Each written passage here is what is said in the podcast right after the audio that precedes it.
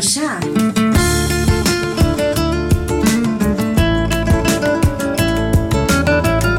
برنامه هفتگی از آمریکا. این هفته از شهر سیاتل. برنامه 447 یک شنبه 16 دی ماه 1397 برابر با 6 ژانویه 2019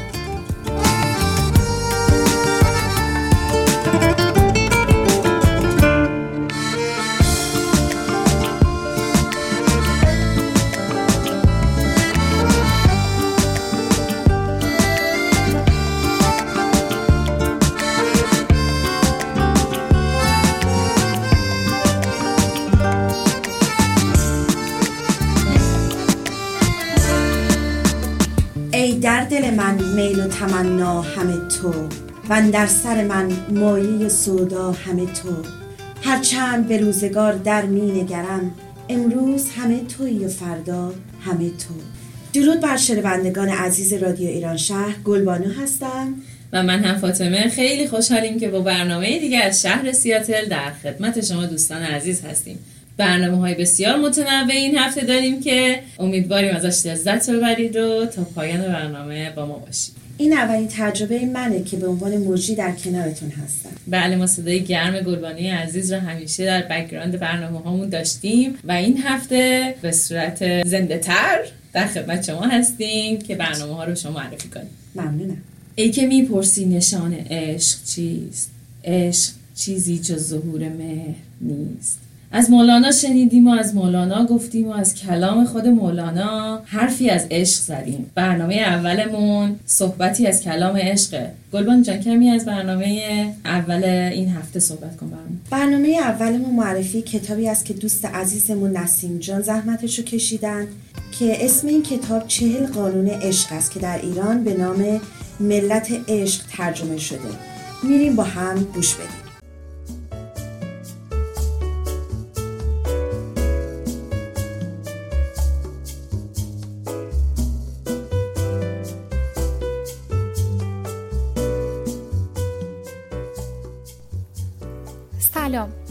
روز بر همه شما خوش. امروز می‌خوام توی برنامه که برای شما تهیه کردم در مورد یک کتاب صحبت کنم. شاید با همه برنامه هایی که معرفی کتاب رو شنیدین متفاوت باشه. چون این بار می‌خوام راه حلی رو پیدا کنیم با خوندن یک کتاب که عادتهای زندگی ما و سبک زندگی ما رو تغییر میده. خیلی کم روانشناسایی در دنیا وجود دارن که بر مبنای کتاب درمانی سبک خاصی از درمان رو جلو می‌برن. این برنامه یک نگاه روانشناسانه داره برای خوندن کتاب و تغییر عادتهای زندگی ما. کتاب خوندن رنگ بهتری به زندگی ما خواهد داد. من اینجا قصد ندارم در مورد کارهای خارق‌العاده‌ای که می‌تونیم تو زندگیمون انجام بدیم و خودمون رو مجبور به کتاب خوندن کنیم صحبت کنم. من فقط می‌خوام چند دقیقه ای در مورد کتابی صحبت کنم که تغییرات خیلی بزرگی رو تو زندگی شما خواهد داد. من می‌خوام در مورد کتاب ملت عشق صحبت کنم. درست شنیدین. اسم کتاب ملت عشقه. کتابی که به همه ما کمک می‌کنه جور دیگه ای به مفهوم عشق نگاه کنیم و جور دیگه ای عاشقانه زندگی کنیم. اولین باری که کتاب به دست من رسید تنها یک هدیه بینظیر بود برای من. اما امروز برای من کتابیه که به هم کمک می‌کنه تا سبک های مختلف زندگیمو تغییر بدم. نویسنده کتاب خانمیه به اسم الیف شافاک که در استراسبورگ فرانسه به دنیا آمده اما دوران کودکی و جوانیش رو توی آنکارا گذرانده خیلی جالبه که کتاب ملت عشق کتابی در خصوص ماجراهای عاشقانه شمس و مولانا. اما کتاب از زبان یک خانوم آمریکایی گفته میشه. شما در زمانی که کتاب رو می‌خونین درگیر یک ماجرای بینظیر خواهید شد. کتاب ملت عشق عنوان رمان پرفروشیه که این نویسنده ترکی اون رو نوشته و بیش از 500 بار در دنیا مجددا انتشار پیدا کرده. داستان از زندگی الا روبنشتاین چهل ساله در امریکا و در بستون آغاز میشه. زنی که زندگیش همه چیز ساده و روتین جلو میره و سمت و سوی زندگیش بایستی تغییر کنه. یک روز صبح یک روز صبح خیلی عجیب داستانی به دست الا می‌رسه که می‌تونم بگم زندگی اون رو تغییر میده. گرچه الا به عنوان یک کتابی که باید تعلیفش کنه و به عنوان یک شغل بهش نگاه می‌کنه اما رمان تمام سمت و سوی زندگی اون رو تغییر میده و برای دوباره به اون کمک می‌کنه تا جور دیگری زندگی کنه و جور دیگری فکر کنه. در کتاب ملت عشق تمام مسیرها به سمت قوانین مختلف زندگی میره تو کتاب ملت عشق شما چهار سبک رو می‌بینین و چهل قانون چهل قانون بی نظیر. یادم اولین بار که کتاب خوندم هر قانون برام خیلی جذاب بود و هر مرحله که جلو می‌رفتم مرتب دوست داشتم داستان رو بیشتر بخونم و به قوانین جدیدی برسم هر مرحله از داستان وقتی به انتها می‌رسه قانونی رو به شما یاد میده که بتونین طبق اون زندگیتون رو تغییر بدین.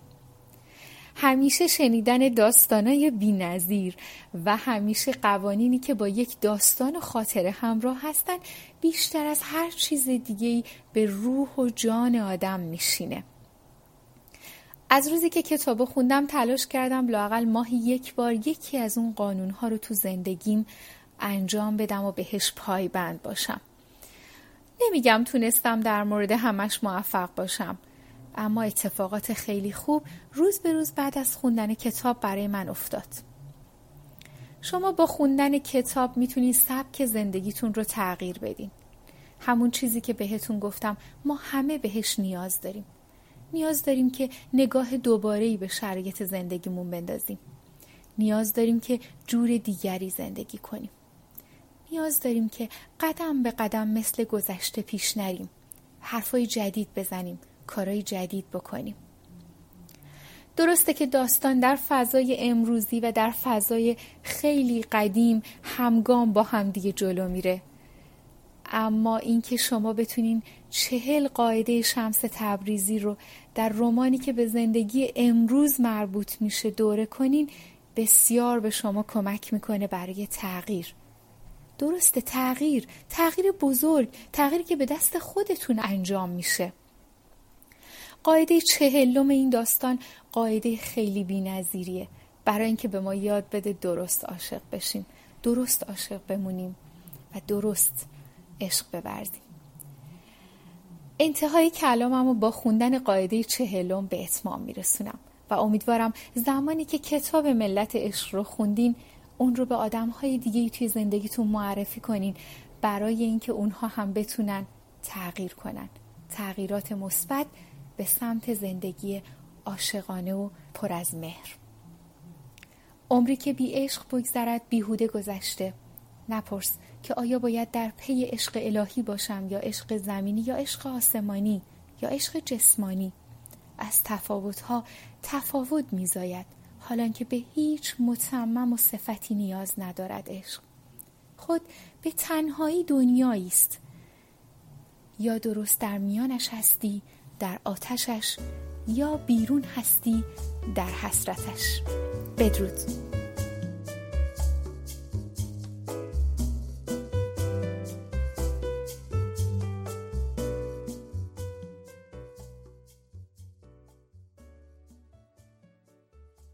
خب با سپاس از نسیم عزیز که با معرفی این کتاب نگاهی متفاوت به عشق رو به همون معرفی کرد. واقعا لذت بردیم. اما برنامه رو ادامه میدیم با برنامه دیگه که خودت تهیه کردی گلبانی جان. می‌خوای کمی ازش برامون صحبت بکنیم بله من خیلی عاشق گلوگیا هم و همه هم می‌دونن که خونه من پر از گلوگیاه و گلدونای مختلفه.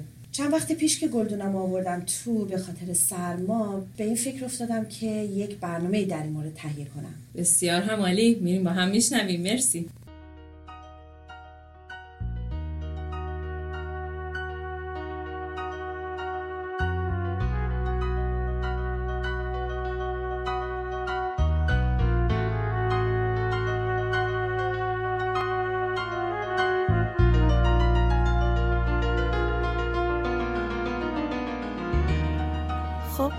زمستان مادر پیر فصل ها هم از راه رسید. طبیعت سرد و خیال انگیز آن شبهای صورتی کریستالای برفی چلوپ و چلوپ قدمامون روی برفای کومه شده شادی و جیغ کودکان بیخیال روی برفا یخ زدن دست و پاهامون بخار دهنامون برف برف و یک عالم خاطره و زیبایی. اما اینا که همش شد راجب ما آدما پس حیوانا چی؟ گیاها چی؟ هیچ وقت راجب اونا فکر کردیم؟ هیچ وقت فکر کردیم وقتی که زمستون میشه با گلامون چیکار کنیم با گلدونامون چیکار کنیم با پرنده چیکار کنیم امروز می‌خوام یه مقداری راجع به گلای آپارتمانی براتون بگم و چطوری از اونا محافظت کنیم توی زمستون توی خونه هامون و اینکه چند تا گلدون مناسب رو برای داخل آپارتمان ها معرفی کنم. بریم با هم گوش بدیم. آسمان پیدا نیست. خب مسلما گیاهان رو به داخل آپارتمانمون میاریم تا از سرمایه تیز و کشنده زمستون در امان باشن. اما چند نکته هست که اگر رعایت نکنیم باز هم اونا رو از دست خواهیم داد. اول برای آبیاری برنامه ریزی داشته باشید گیاهان آپارتمانی در زمستان نیاز به آب کمتری اما منظم دارند آبیاری بیش از حد باعث می شود مفاصل و ریشه های گیاهانتان دچار پوسیدگی شوند گیاهان در زمستان رشد کمتری دارند. البته به جز ساکولنت های آپارتمانی که در زمستان بیشتر رشد می کنند که البته این نکته تازه هم نیست. حالا ساکولنت چی هستش؟ ساکولنت ها گیاه آبدار یا گیاه گوشتی هست که با ذخیره آب در برگ های گوشتیشان ساقه و ریشه خود را با شرایط زیستی مناطق گرم و خشک تطبیق داده و به همین دلیل توانایی تحمل گرما و کم آبی های طولانی را دارند. البته گیاهان آبدار را نباید با کاکتوس اشتباه گرفت چرا که کاکتوس ها گیاهان آبدار هستند اما همه گیاهان آبدار کاکتوس نیستند خب همونطور که اشاره شد در زمستان هوای منزل گرمتر است و به همین خاطر سطح خاک زودتر خشک می شود. همیشه با کم زیر و رو کردن خاک مطمئن شوید که سطح زیری خاک هم خشک است و گیاه نیاز به آب دارد. فقط هنگامی که با انگشت در حال زیر رو کردن گیاهتان هستید مراقب باشید ریشه گیاه تکان نخورد. در زمستان رطوبت منزل بسیار کم است. و در اصطلاح آمیانه هوای زمستان خشک است. آسایش زیستی گیاهان آپارتمانی که با شما زندگی می کند با آسایش زیستی انسان ها متفاوت است. گیاهان آپارتمانی به 50 درصد رطوبت نیاز دارد در حالی که رطوبت منازل در زمستان 10 و 20 درصد است. بهترین شیوه تأمین رطوبت مورد نیاز گیاهان خانگی استفاده از یک دستگاه بخور است. دستگاه بخور را در نزدیکی گیاهانتان روشن کنید تا گیاهانتان رطوبت را به راحتی جذب کنند و لذت ببرند. و شاید متوجه شده باشید گلهایی که در حمام و دستشویی یا آشپزخانه هستند به علت داشتن رطوبت کافی در زمستان از سایر گلهای آپارتمانی رشد بهتری دارند. جالب بود نه؟ به خاطر گیاهان آپارتمانیمان دمای خانه را کم کنیم. باور نکردنی است که در زمستان خانه را آنقدر گرم کنیم که با لباسهای تابستانی دور خانه رژه برویم. حال این ایده از کجا آمده؟ خدا عالم است. گیاهان آپارتمانی شما دمایی را که شما در آن آسایش دارید را میپسندند یا به عبارتی در این زمینه با همخانه های سبزتان تفاهم دارید. البته اگر دمای منزلتان را کم کنید و به جای تیشرت یک لباس کلوفتر بپوشید. گیاهان آپارتمانی کاری می‌کنند که در مصرف انرژی هم صرفه جویی کنید. بهتر است که آنها را از وسایل گرمایشی مانند بخاری و شفاژ دور نگه دارید. به خاطر گیاهانتان خورشید را دنبال کنید. مراقبت از گیاهان آپارتمانی در قلمرو نن سرما کمی دشوار است. البته حواستان به روزهای ابری هم باشد. چاره کار جابجایی گیاهانتان است. در طول روز به میزان آفتابی که به درون خانه شما می آید دقت کنید. کدام نقطه بیشترین نور را دریافت می کند؟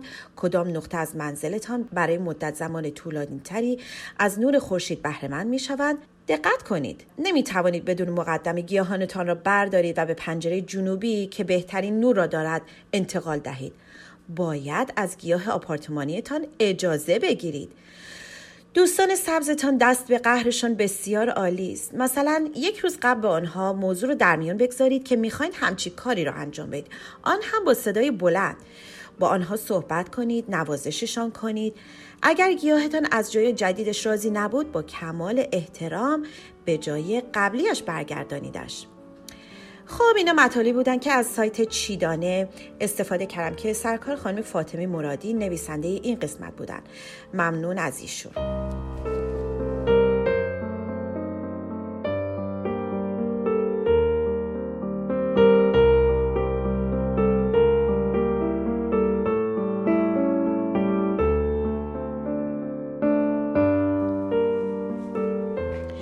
در جای دیگه ای در سایت بیتوته در قسمت گلگیا هم مطالبی رو دیدم که بد نیست براتون بازگو کنم. در اونجا نوشته بعضی از گلا مانند شمدانی تا حدودی در مقابل سرما مقاوم هستند اما باید آنها را از جریانات سرد محافظت کنیم و به همین سبب قرارگیری در گوشه حیات یا زیر درختان می تواند جای مناسبی برای نگه داشتن این قبیل گیاهان باشد.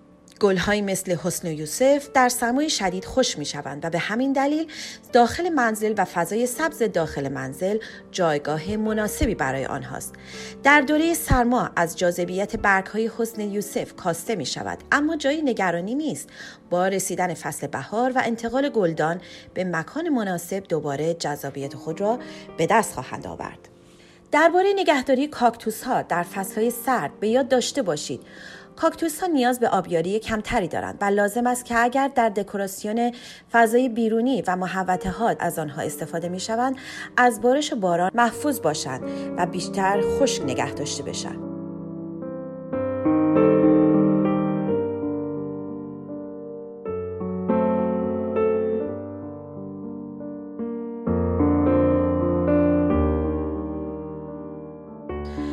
می‌خوام چند تا مدل از گیاهان آپارتمانی مقاوم و سایه دوست با نگهداری آسون رو براتون اینجا بازگو کنم. گیاهان آپارتمانی مقاوم از جمله عناصر تزئینی و طبیعی مهمی هستند که ما ایرانی ها علاقه وافری به حضور همیشگی آنها در منزلمان داریم. حتی آنهایی هم که از این موجودات دوست داشتنی و فرح بخش در دکوراسیون داخلی خانه خود استفاده نمی کنند به زیبایی و تاثیرگذاری زیاد آنها در جسم و روح انسان واقف هستند.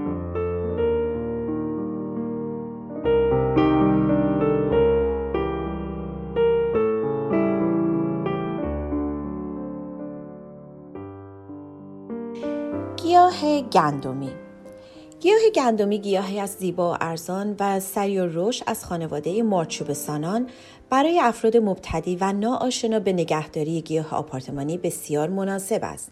به علت وضع خاص برگها و آویزان شدن آنها در سبدهای آویزان به نظر بسیار زیبا می آیند.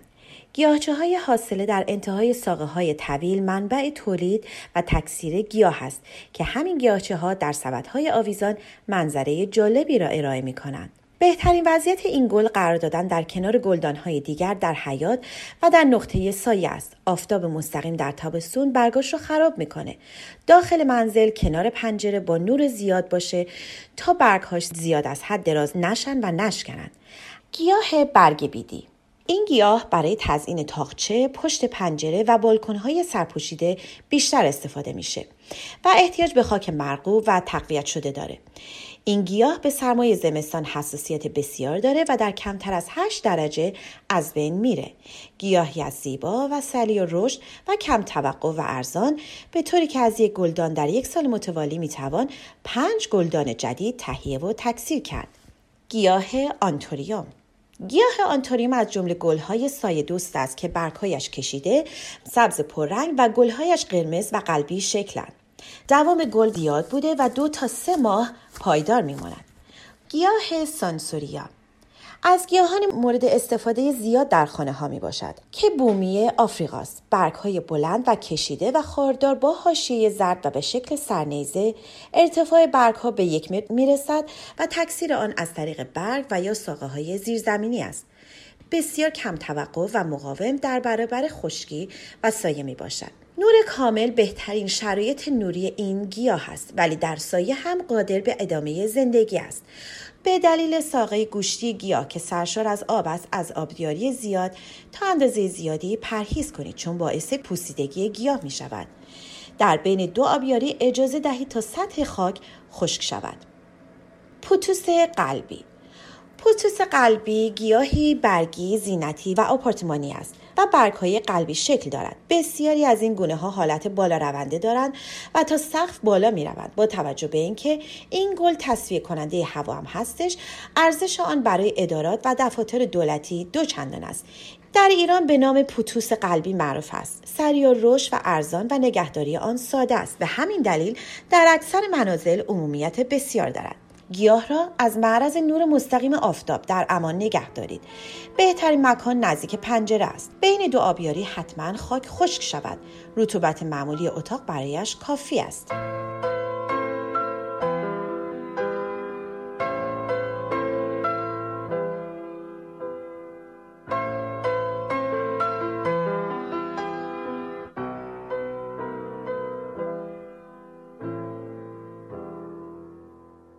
خب دوستای عزیز این بود چند نمونه از گیاهایی که در زمستان می‌تونیم تو آپارتمانمون نگه داریم به هر صورت امیدوارم که از برنامه این دفعه خوشتون اومده باشه. تا برنامه های بعد خدا حافظ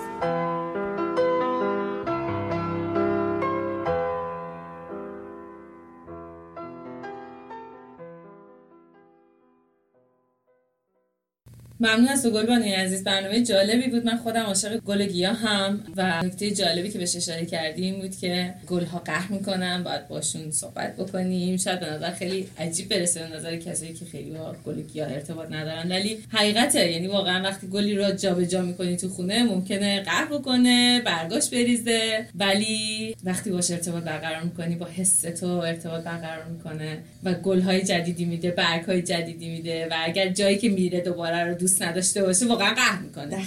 ولی اون برگ های جدیدی که بعد از نشات دوباره میده اصلا انگاری آدم حس می‌کنه دوباره بچه برگشته به خونه لبخند جدیدی به روی تو باز شده. ولی حس عجیبیه که خیلی بانشاته حس نو شدن رو دوباره هر لحظه با یک برگ جدید به خونه تو به حس تو اضافه می‌کنه. دقیقا درسته فاطمه جان. و ممنونم که این نکات قشنگ رو گفتیم از نو شدن گفتیم. سال جدید میلادی تازه شروع شده و زمان خوبی هستش که برای خودمون تصمیمای جدید برنامه های یا عادت های جدیدی رو شروع بکنیم. بله. بحث از عادت ها شد. کتابی به نام عادت های اتمی نوشته جیمز کلیر. کتابی است که مشید عزیز در دو بخش برامون خلاصه کرده صحبت کرده و اگر علاقه من هستید که این کتاب رو بیشتر وارد بخش های از زندگیتون بکنید می‌تونید در دو بخش همراه ما باشید همراه مشید عزیز باشید. بخش اول رو این هفته میشنویم و بخش دوم رو در برنامه بعد از شهر سیاتل می‌تونید بشنوید. بریم با هم گوش بدیم.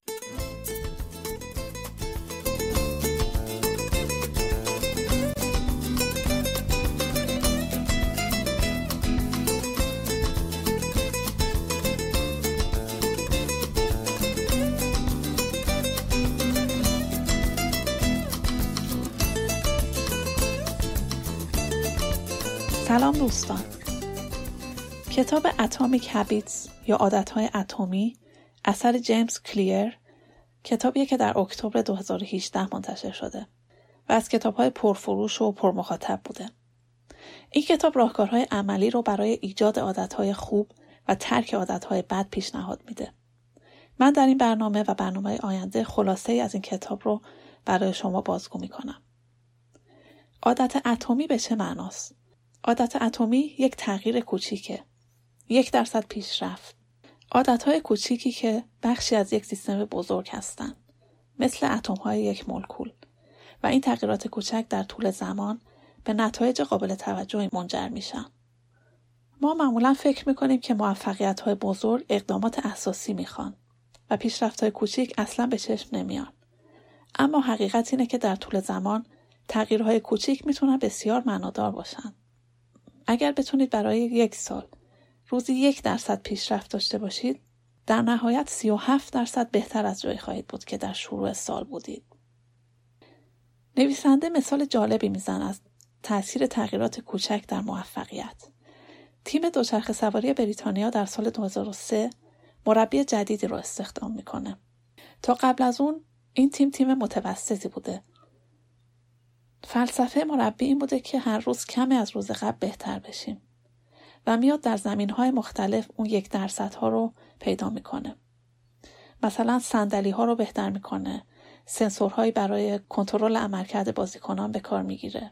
برای هر بازیکن بهترین نوع دوشک و بالش رو امتحان می‌کنه تا خواب شب بهتری داشته باشه. این تغییرات کوچیک در عرض پنج سال باعث میشه که تیم بریتانیا 60 درصد مدال های المپیک 2008 رو از آن خودش بکنه. نکته دیگه که نویسنده مطرح می‌کنه اینه که ما انتظار داریم نمودار پیشرفت خطی باشه. در صورتی که در واقعیت نتیجه زحمت ها با تأخیر همراهه و شاید ماها و سالها زمان ببره تا نتیجه زحمت هامون رو ببینیم. نمودار پیشرفت نسبت به زمان منحنی سعودیه و قبل از اینکه سیر سعودی رو شروع کنه حالت دره پیدا می‌کنه که از اون به عنوان دره ناامیدی یاد شده. در صورتی که در اون زمان باید بدونیم که زحمت های ما هدر نرفته و قراره که بعدا نتیجه بده. مثل قطعه یخی که از دمای 25 درجه تا 31 درجه تغییری نمی‌کنه اما در 32 درجه تنها با یک درجه تاخیر شروع به آب شدن می‌کنه. برای ایجاد تفاوت های معنادار هم عادتها باید به اندازه کافی ادامه پیدا کنند تا از این دره عبور کنند. نکته دیگه اینه که اگر به دنبال تغییرات ادامه دار هستیم باید به جای اهداف یا نتایج روی سیستم یا فرایند رسیدن به نتایج تمرکز کنیم. هدف می‌تونه رضایت ما رو محدود کنه. با خودمون میگیم وقتی به هدفم برسم دیگه خوشحال خواهم شد. به این ترتیب خوشحالیمون رو تا رسیدن به نقطه عطف بعدی به تأخیر میندازیم. به علاوه اگر هدفگرا باشیم وقتی به هدف می‌رسیم دیگه انگیزه برای حرکت نخواهیم داشت. به همین دلیل بسیاری از افراد بعد از رسیدن به هدف به عادتهای قبلیشون برمیگردن. تفکر درست برای دراز مدت تفکر بدون هدفه و پایبندی ما به فراینده که پیشرفت ما رو تعیین می‌کنه. نکته دیگه که نویسنده قبل از بیان راهکارهاش برای ایجاد عادتها مطرح می‌کنه بحث ارتباط بین عادت و هویته به تفاوت این دو جمله که در پاسخ به دعوت برای سیگار کشیدن بیان شدن دقت کنید. من دارم سیگار رو ترک می‌کنم. من سیگاری نیستم. تفاوت در هویت. تفاوت بین اونچه که می‌خواهیم بشیم و اونچه که هستیم.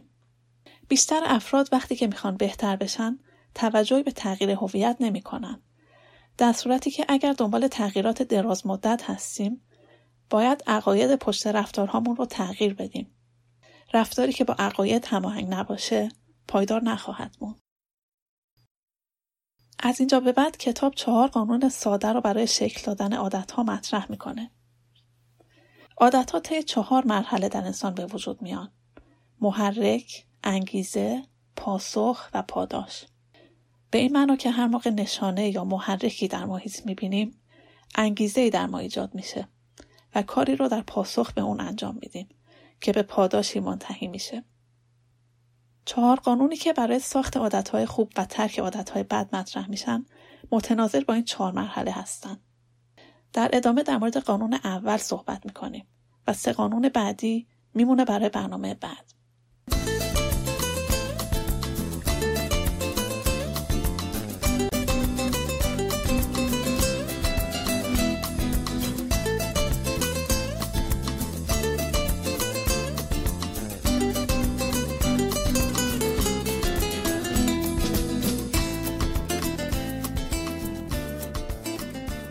قانون اول که به مرحله اول یعنی محرک ها مربوط میشه میگه که باید محرک ها رو واضح کنیم. یکی از روش های این کار اینه که برای اهدافمون از قبل نقشه و برنامه داشته باشیم. اینکه مشخص کنیم در چه زمانی و در چه مکانی چه کاری رو انجام بدیم. مثلا من در ساعت 6 عصر در اتاقم برای 20 دقیقه زبان اسپانیایی تمرین می‌کنم. یه مزیت این کار اینه که باعث میشه به کارهایی که مانع ما میشن نبگیم. در سال 2001 محققان بریتانیایی با 248 نفر کار کردند تا در عرض دو هفته عادت به ورزش کردن رو در اونها به وجود بیارن. محققان این افراد رو به سه گروه تقسیم کردن. از گروه اول تنها خواسته شد که ثبت کنن چقدر ورزش کردن. به گروه دوم آموزش هایی در زمینه فواید ورزش داده شد و از گروه سوم خواسته شد که دقیقا برنامه ریزی کنند که در عرض هفته کی و کجا ورزش خواهند کرد. نتایج جالبه. در دو گروه اول تنها 35 تا 38 درصد افراد حداقل یک بار در هفته ورزش کردند. اما در گروه سوم 91 درصد حداقل یک بار ورزش کردند. یک استراتژی دیگه برای واضح کردن و مشخص کردن عادتها به نام habit stacking یا پشت سر هم انجام دادن عادتها مطرح شده. یعنی اینکه به جای تعیین زمان و مکان انجام عادت جدید بیایم اون رو با یک عادت فعلی همراه کنیم. مثلا بگیم هر روز صبح بعد از اینکه چایم رو ریختم یک دقیقه مدیتیشن می‌کنم. نقش محیط رو نباید در شکلگیری عادت ها دست کم گرفت. ما می‌تونیم محیط کار یا زندگیمون رو طوری تغییر بدیم که نشانه های مثبت در اون در دسترس و نشانه های منفی دور از دسترس باشه. یک پزشک در بیمارستانی در بوستون ادعا کرد که می‌تونه عادتهای غذایی هزاران نفر از کارکنان و مراجعان بیمارستان رو بدون اینکه انگیزه اونها رو تغییر بده بهتر کنه. اون تنها چیدمان کافتریا رو تغییر داد. در یخچال های کنار باجه قبلا فقط نوشابه قرار داشت. اون اومد آب رو هم به یخچال ها اضافه کرد. به علاوه های حاوی آب معدنی رو کنار ایستگاه های غذا قرار داد. نتیجه اون شد که در عرض سه ماه فروش نوشابه 11 درصد کاهش و فروش آب 25 درصد افزایش داشت. ذهن ما عادتهای ما رو به مکانهایی که در اونها اتفاق میافتند نسبت میده. عادتها در محیط جدید می‌تونن راحت تر تغییر کنن. بنابراین اگر می‌خواین عادت جدیدی رو شروع کنید می‌تونید به محیط جدیدی برین. مثلا یک کافی شاپ جدید، یک نیمکت جدید در پارک، گوشه ای از اتاقتون که کمتر از اون استفاده می‌کنید. و یک فضا رو به یک استفاده خاص اختصاص بدین. این کار رو در مورد فضای مجازی هم می‌تونید انجام بدید. مثلا کامپیوترتون رو فقط برای نوشتن استفاده کنید. تبلت رو فقط برای خوندن و تلفن رو فقط برای شبکه های اجتماعی. تا الان در مورد این صحبت کردیم که برای ایجاد عادتهای خوب باید نشانه های اون رو واضح تر کنیم. در اینجا مثال هایی می‌زنیم از اینکه برای ترک عادت بد باید برعکس عمل کنیم یعنی خودمون رو در معرض نشانه ها و محرک ها قرار ندیم. در جنگ ویتنام در سال 1971 معلوم شد که 35 درصد نیروهای آمریکایی هروئین رو امتحان کردند. برخلاف تصور که اعتیاد به هروئین دائمیه و ترک ناپذیره سربازانی که به آمریکا برگشتن تنها 5 درصدشون معتاد به هروئین باقی موندن. این آمار نشون داد که اعتیاد می‌تونه ناگهانی از بین بره اگر تغییر اساسی در محیط صورت بگیره. در ویتنام سربازها تمام روز در معرض نشانه های مصرف هروئین بودند. مواد در دسترس بود اونها دائما تحت استراب جنگ بودند با کسانی که مصرف کننده بودند رابطه دوستی برقرار کرده بودند و هزاران مایل از خانه دور بودند اما وقتی که زمینه و محیط عوض شد عادتها هم عوض شدند عادتی که در مغز شکل گرفته آماده ظهوره اگر شرایطش جور بشه. مثل شیاری میمونه که در مغز ایجاد شده و هیچ وقت پر نمیشه. در واقع می‌تونید عادت رو متوقف کنید اما خیلی بعیده که بتونید اون رو فراموش کنید. پس مقاومت کردن نمی‌تونه روش موثری باشه و فقط یک روش کوتاه مدته. روش موثر اینه که در معرض علت قرار نگیریم.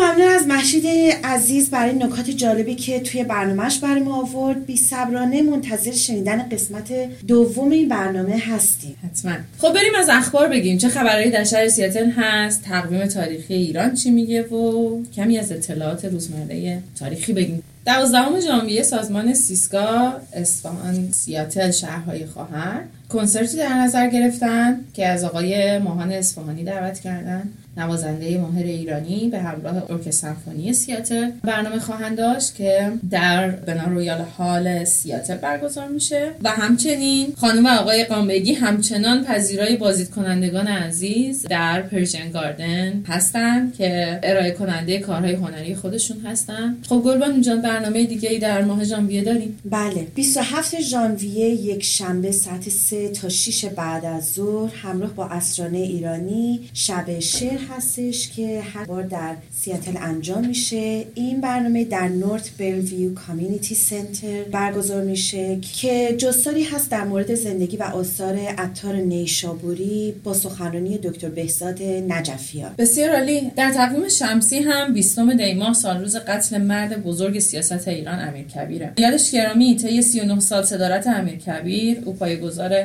اتفاقات فرهنگی بسیاری در کشور ما بود تاسیس دارالفنون انتشار وقایع اتفاقی اصلاحات اجتماعی از جمله حذف غم کشی و بوتیگازی ممنوعیت حمل اسلحه گرم و سرد و قاعده بسنشینی حذف القاب و عناوین و بسیاری از اصلاحات و تغییرات اجتماعی و سیاسی که همچنان در تاریخ ما به عنوان یک منبع قدرت اجتماعی فرهنگی و سیاسی پذیرفته شده است. خب آخرین برنامه رو نازنین جان برامون تهیه کرده با عنوان پادشاهی فضایی آسکاردیا. میریم گوش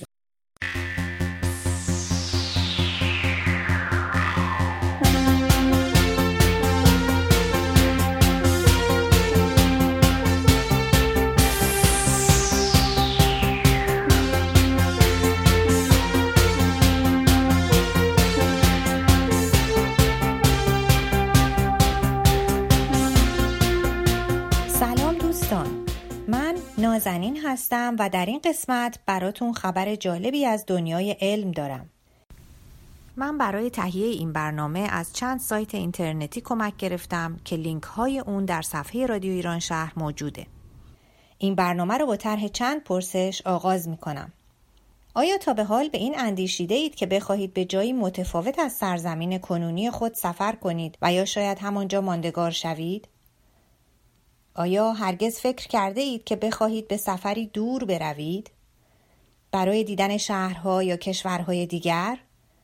برای دیدن قاره های دیگر چطور؟ اگر از شما بپرسم برای دیدن کرات یا سیاره های دیگر چطور؟ آیا از سوال من شگفت زده می شوید؟ دست نگه دارید تعجب نکنید لطفا چند دقیقه از وقتتان را با من همراه شوید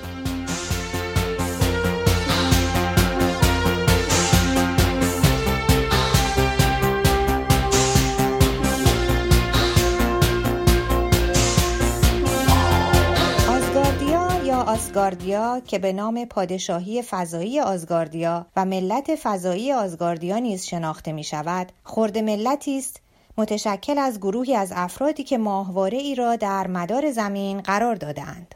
این افراد خود را اهالی آزگاردیا می نامند و نام ماهواره خود را آزگاردیای یک گذاشتهاند. این ماهواره در سال 2017 در مدار زمین قرار گرفت.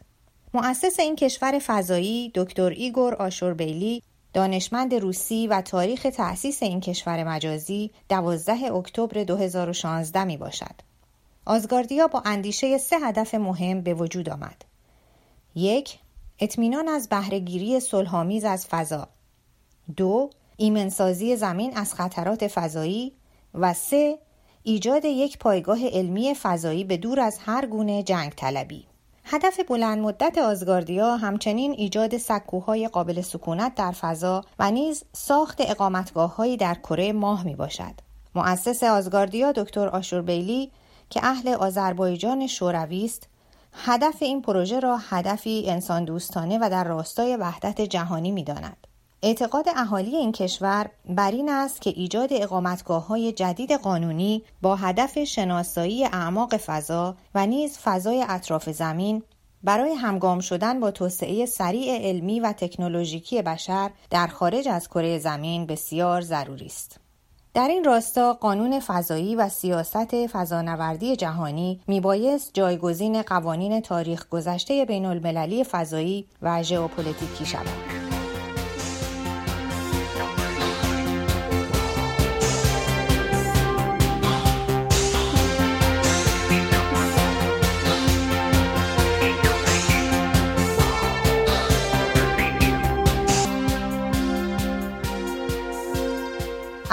آزگاردیا دارای قانون اساسی هستند و به دنبال دستیابی به فضایی آری از کنترل ملل موجود می باشند. آزگاردیا علاوه بر قانون اساسی دارای پرچم، سرود و بانک ملی نیز هست و واحد پول آن الکترونیکی می باشد. مرکز اجرایی آزگاردیا همکنون در شهر وین اتریش است. آزگاردیا دارای دوازده زبان رسمی است که زبان فارسی نیز در میان این زبانها قرار دارد. هر فرد بالای 18 سال که دارای آدرس اینترنتی باشد می تواند به شرط پذیرش قانون اساسی آزگاردیا عضو این کشور شود. نخستین ملت فضایی جهان یا همان آزگاردیا همکنون در سراسر دنیا بیش از 143 هزار عضو دارد. دوستان خوبم ممنونم که تا آخر برنامه به من گوش کردید. شما رو نمی‌دونم ولی من حسابی رفتم توی فکر که عضو آزگاردیا بشم یا نه. شما چی فکر می‌کنید؟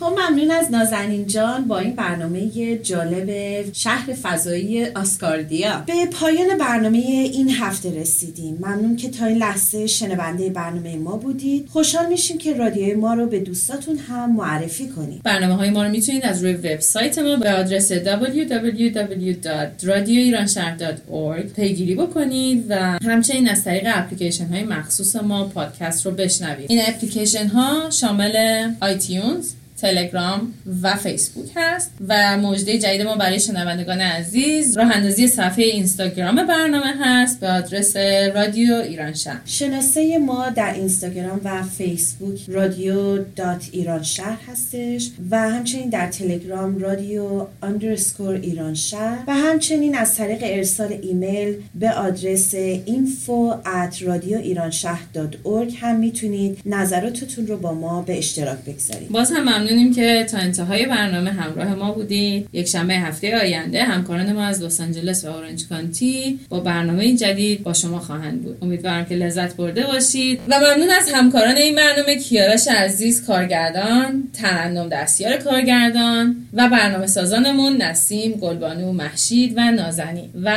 من فاطمه هستم. و منم گلبانو. تا برنامه بعدی خداحافظ. خدا نگهدار.